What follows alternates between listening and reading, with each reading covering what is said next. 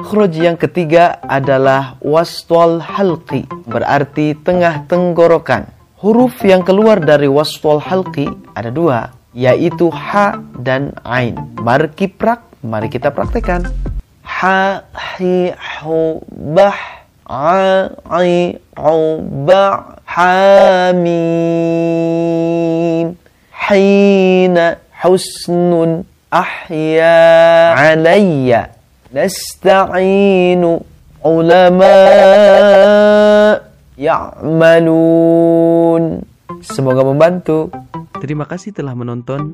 Ada pertanyaan seputar tajwid? Silakan komen di bawah.